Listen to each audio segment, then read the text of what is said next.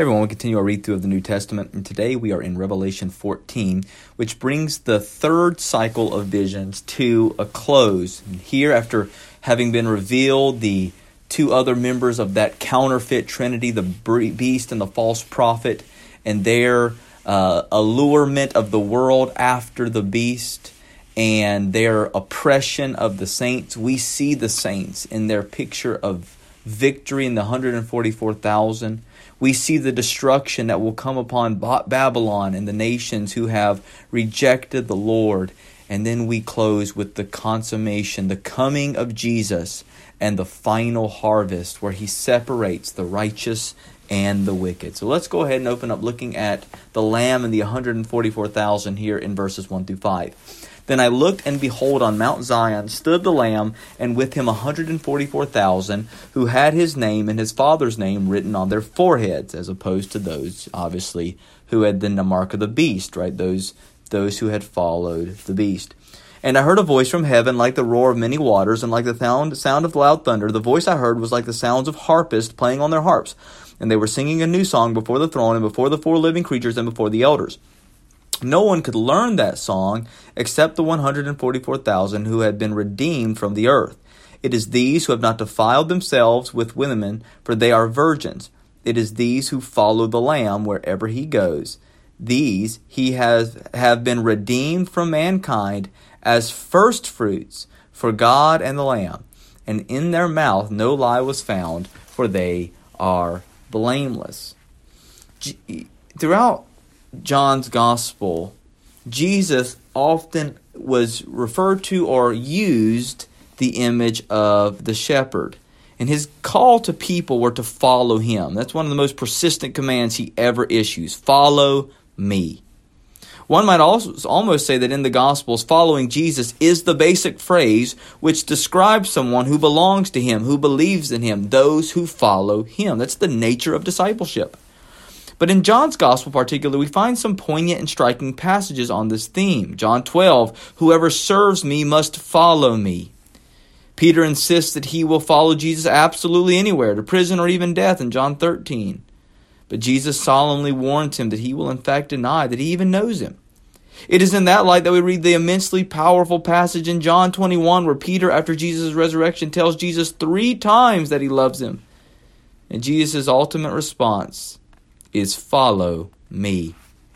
Even then, Peter has some questions. Lord, he says, looking at the beloved disciple, John himself, following them, what about him?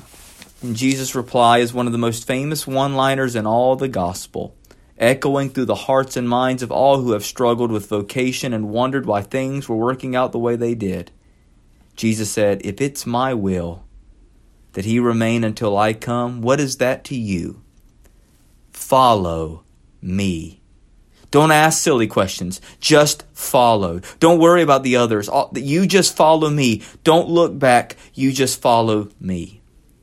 All that is in the background as we find in this definition of the Lamb's elite warriors the sentence, they follow the Lamb wherever he goes. Verse 4. There is a sense in which nothing more needs to be said. The Lamb has won the victory over the dragon and his sidekicks through his own sacrificial death. Now he calls his people to put that victory into practice by following him down the same path. Jesus had, had stressed this during his public ministry that if anyone wanted to come after him, they should deny themselves, take up their cross, and follow him. Somehow, the way to victory is the way of the cross. It was strange and challenging then, and it's just as strange and challenging today. Who then are these elite warriors, as I have called them? What purpose is there in them suddenly being revealed again at this point in the story? The answer is that John is once again working with Psalm 2. The nations rage, the people imagine foolish things, but God God's answer is to set his king, his son, upon his holy hill. Hence the mention of the Lamb standing on Mount Zion in verse 1. We have seen the dragon becoming furious with the woman and her offspring, the younger. We've seen the two, uh, the two monsters, the great imperial monster who comes from the sea, and the local secondary monster, the false prophet who emerges to lead others to follow the beast. They are the ones who in Psalm 2 are raging and fuming, threatening and blaspheming. But now God is revealing his chosen king, and his chosen king is not alone. He is surrounded by his troops, his elite warriors, and there is no doubt of their victory. It is because they are elite warriors that he speaks of them as celibate or virgins. In ancient Israel, there was a clear policy about who could go to war. And if war was justified, war was also meant to be holy. And those who fought it had to obey special rules of purity, including abstention from sexual relations. You see that in Deuteronomy 23 and 1 Samuel 21. As usual, we need to be clear about the symbol and the reality to which it points. In the symbol, this body consists of 144,000. We've already met them before back in chapter 7. They sing a new song and they've abstained from sexual relations. They are, in other words, the ideal representatives of the people of God, permanently ready for battle In the reality to which this symbol points, they are in fact a great company which nobody could count. They, the chances are that they sing songs which all Christians would know, and some of them may be married and some single, but all are permanently ready for the real battle, which is the engagement with the monsters and their demands, an engagement which may mean at any moment that they will be required to suffer and even die. But these elite warriors served then to encourage the small Christian groups who faced with monstrous might of Rome and all of its supporters that sought to hurt them and harm them. Not of a bit of not a bit of it, says John. The Lamb has been enthroned, just as God promised. And his elite stand around him, ready for battle, in which, following the Lamb himself, they will win the victory. For the Lamb will bring utter destruction upon the system itself, which seeks to destroy and harm the people of the Lamb, and who blaspheme and reject Him for their love of the world. And we see that in the messages of these angels. Verse 6 through 13. Then I saw another angel flying directly overhead with an eternal gospel to proclaim to those who dwell on earth to every nation and tribe and language and people. And he said with a loud voice, Fear God and give him glory, because the hour of his judgment has come, and worship him who made heaven and earth, the sea, and springs of water. Another angel, a second, followed, saying, Fallen, fallen is Babylon the Great, she who made all nations drink the wine of the passion of her sexual immorality. And another angel, a third, followed them, saying with a loud voice, If anyone worships the beast and its image and receives a mark on his forehead or on his, God, or on his hand, he also will drink the wine of God's wrath, poured full strength into the cup of his anger and he will be tormented with fire and sulfur in the presence of the holy angels and in the presence of the Lamb, and the smoke of their torment goes up forever and ever, and they have no rest day or night, these worshippers of the beast and its image, and whoever receives the mark of its name. Here is a call for the endurance of the saints, those who keep the commandments of God and their faith in Jesus. And I heard a voice from heaven saying, Write this Blessed are the dead who die in the Lord from now on. Blessed indeed, says the Spirit, that they may rest from their labors, for their deeds follow them. To get the force of the symbols here, we have to think back to Babylon. Babylon, the capital of the great empire that swallowed up the remaining Israelite tribes in 597 BC, was the city that remained ever after in the Jewish memory as the paradigm of wickedness, of idolatry, immorality, and just sheer cruelty. Anyone who knows anything about the book of Revelation knows that Babylon is used as a symbol later in the book in chapter 16, 17, and 18. Now, Babylon in Revelation, for the immediate context, would have been the Roman Empire. But ultimately, it was the symbolic picture of this wicked worldly system that is anti Christ, that is anti God, that seeks to build idols and to oppress the people of God. And when it comes to Revelation, there, especially within these messages of these uh, three angels regarding Babylon, John really leans heavily on two Old Testament prophets, both Isaiah and Jeremiah. So the first with Isaiah, and the great central uh, section of Isaiah is Isaiah 40 through 55. And it's addressed to the Israelites in exile who have almost given up on hope. Now, Babylon, where they've been taken in exile, seems so great and so powerful. But Babylon's gods would have appeared to seem that they have won man, where is Yahweh?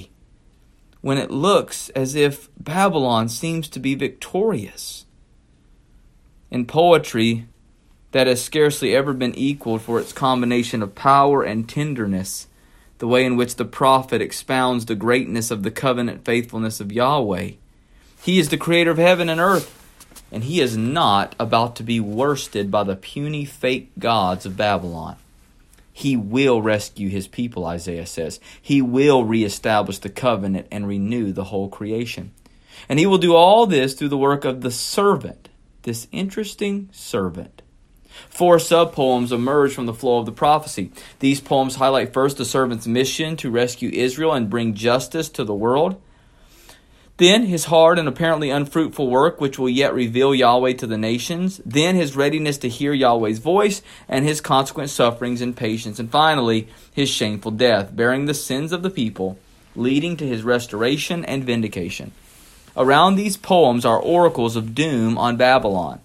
She has made her captives drink the cup of wrath to the dregs, but God will take it from them and give it to Babylon instead. The oppressors will fall victim to the wicked systems that they have devised. Evil will bring its own reward. It is in that context that, by the way of introduction to the fourth servant poem, the prophet announces the arrival of a herald with good news. Just as John tells us that he has seen an angel carrying an eternal gospel, what is this good news? For many today, the Christian good news or gospel is a message about them. God loves them, God forgives them, God promises them a blessing in heaven. But without diminishing the personal meaning, most of the summaries of the good news in the Bible are much larger in scope.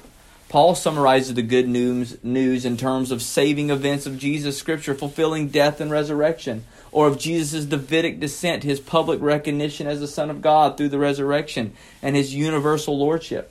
For Isaiah, there are three elements immediately mentioned with a, with, with further immediate conquest, and John seems to be aware of all of it. First, your God reigns. This message announced to the exiles in Babylon can mean only one thing Yahweh has won the victory over Babylon, and you are now free to go home. Jerusalem will be rebuilt, God's people will be established. Second, your God is coming back.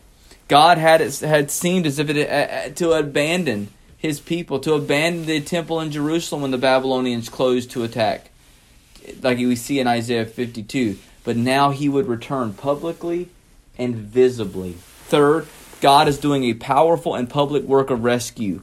All the nations would see that Israel's God had saved his people from their plight. So Babylon fell, the exiles went back home, but nobody ever said that Yahweh had finally come back. But the early Christians believed, and they believed that Jesus believed that Yahweh had come back in and as Jesus himself. They believed that his glory was fully and finally revealed when Jesus died on the cross as the innocent lamb. All this is vital as the complex scriptural background to Revelation 14. Jeremiah, which is also used here, seems to have spent most of his life in the terror and horror of the Babylonian invasion and its aftermath, and the sorrow of its exile. He has seen some appalling sights and experienced just how atrocious human behavior can be. And at the end of his book, he solemnly pronounces God's judgment on the wicked nations that have brought such terrible things to pass. He has oracles against Egypt and Philist- the Philistines, Moab, the Ammonites, and Damascus. But then in chapter 50, he reaches Babylon. Two long chapters of sustained condemnation show where the book's emphasis lies. And perhaps only those who have lived for a generation under a desperately cruel and inhumane regime can ever begin to understand why those chapters need to be written. But perhaps those who think hard about the justice of God and about the urgent necessity that a good God should not turn a blind eye to injustice and oppression may glimpse part of the answer that they long for as well. At last, we can perhaps begin to understand also why Revelation 14 says what it does. This is the gospel, the good news for those who live under Babylonians' mon- monstrous rule. First, God Creator is at last going to sort of sort everything out. Second, Babylon is fallen after all her efforts to make the nations drunk with their own immoral wine. And third, God's judgment will be just, thorough, and complete upon Babylon. And that will come when he returns to bring about the great harvest. Verse 14 through the end of the chapter. Then I looked and behold a white cloud, and seated on the cloud seated on the cloud was one like a son of man, with a gold crown on his head and a sharp sickle in his hand and the head and a sharp stick on his hand, and another angel came out of the temple, calling with a loud voice to him who sat on the cloud, Put in your sickle and reap the out, for the hour is to come, for the harvest of the earth is fully ripe. So he who sat on the earth, or he, so he who sat on the cloud, fully swung his sickle across the earth, and the earth was reaped. Then another angel came out of the temple, and he too had a sharp sickle. And another angel came out from the altar, the angel who has authority over the fire, and he called with a loud voice to the one who had a sharp sickle Put in your sickle and gather the clusters of the vine of the earth, for its grapes are ripe. So the angel swung his sickle across the earth, and, ga- and they gathered it into the grape harvest. He then took it to the earth and threw it into the great winepress of the wrath of God. And the winepress was trodden outside the city, and blood flowed from the winepress as high as a horse's bridle for 1600 stadia. Here we see the very clear picture of what Jesus had foretold of his return as he comes to harvest both the righteous and the wicked, the righteous unto salvation and the wicked unto judgment. Here we see the pictures of what he taught in Matthew 13 and what Joel gives us a picture of in Joel 3. The one like a son of man has come to harvest his own and to draw the clear dividing line of all humanity. There are only two kinds of people, and that is made so clear by this harvest those who are in Christ and those who have rejected him. Two harvests are described grain and grapes. Now, there are some who would argue that this is just two aspects of the same group. However, the grain harvest symbolizes the harvest of the righteous. We see that in Luke chapter 3, by the grapes being considered as the harvest of the wicked. And those grapes, the reason why that language is used is because of the nature and way in which they are cast into the winepress of God's wrath, right? Whereas grain is lasting, it can be used, and actually brings forth uh, its ability to be used and processed as it is crushed. And so you crush grain in order to use it to make flour for bread, for cooking, and things like that, right? So this is a fascinating reality. As the saints have been crushed, right, as grain, they are actually able to be useful as they are taken on into glory, right? Whereas the world that was fat and full of the juices of this life, those grapes are now pressed out into the winepress of God's wrath. My friends, there is a single dividing line for all humanity. All other dividing lines are ultimately arbitrary. The only dividing line is are you in Christ or are you apart from Him? Are you in Christ or are you in Adam? Are you a, a citizen of heaven or a dweller of earth? And the only thing that separates those two is one's relationship to the Lamb. The only way to know that on that final day when the Lord swings that sickle, that you will be on the right side of glory, is to be in Christ by faith and faith alone. God bless.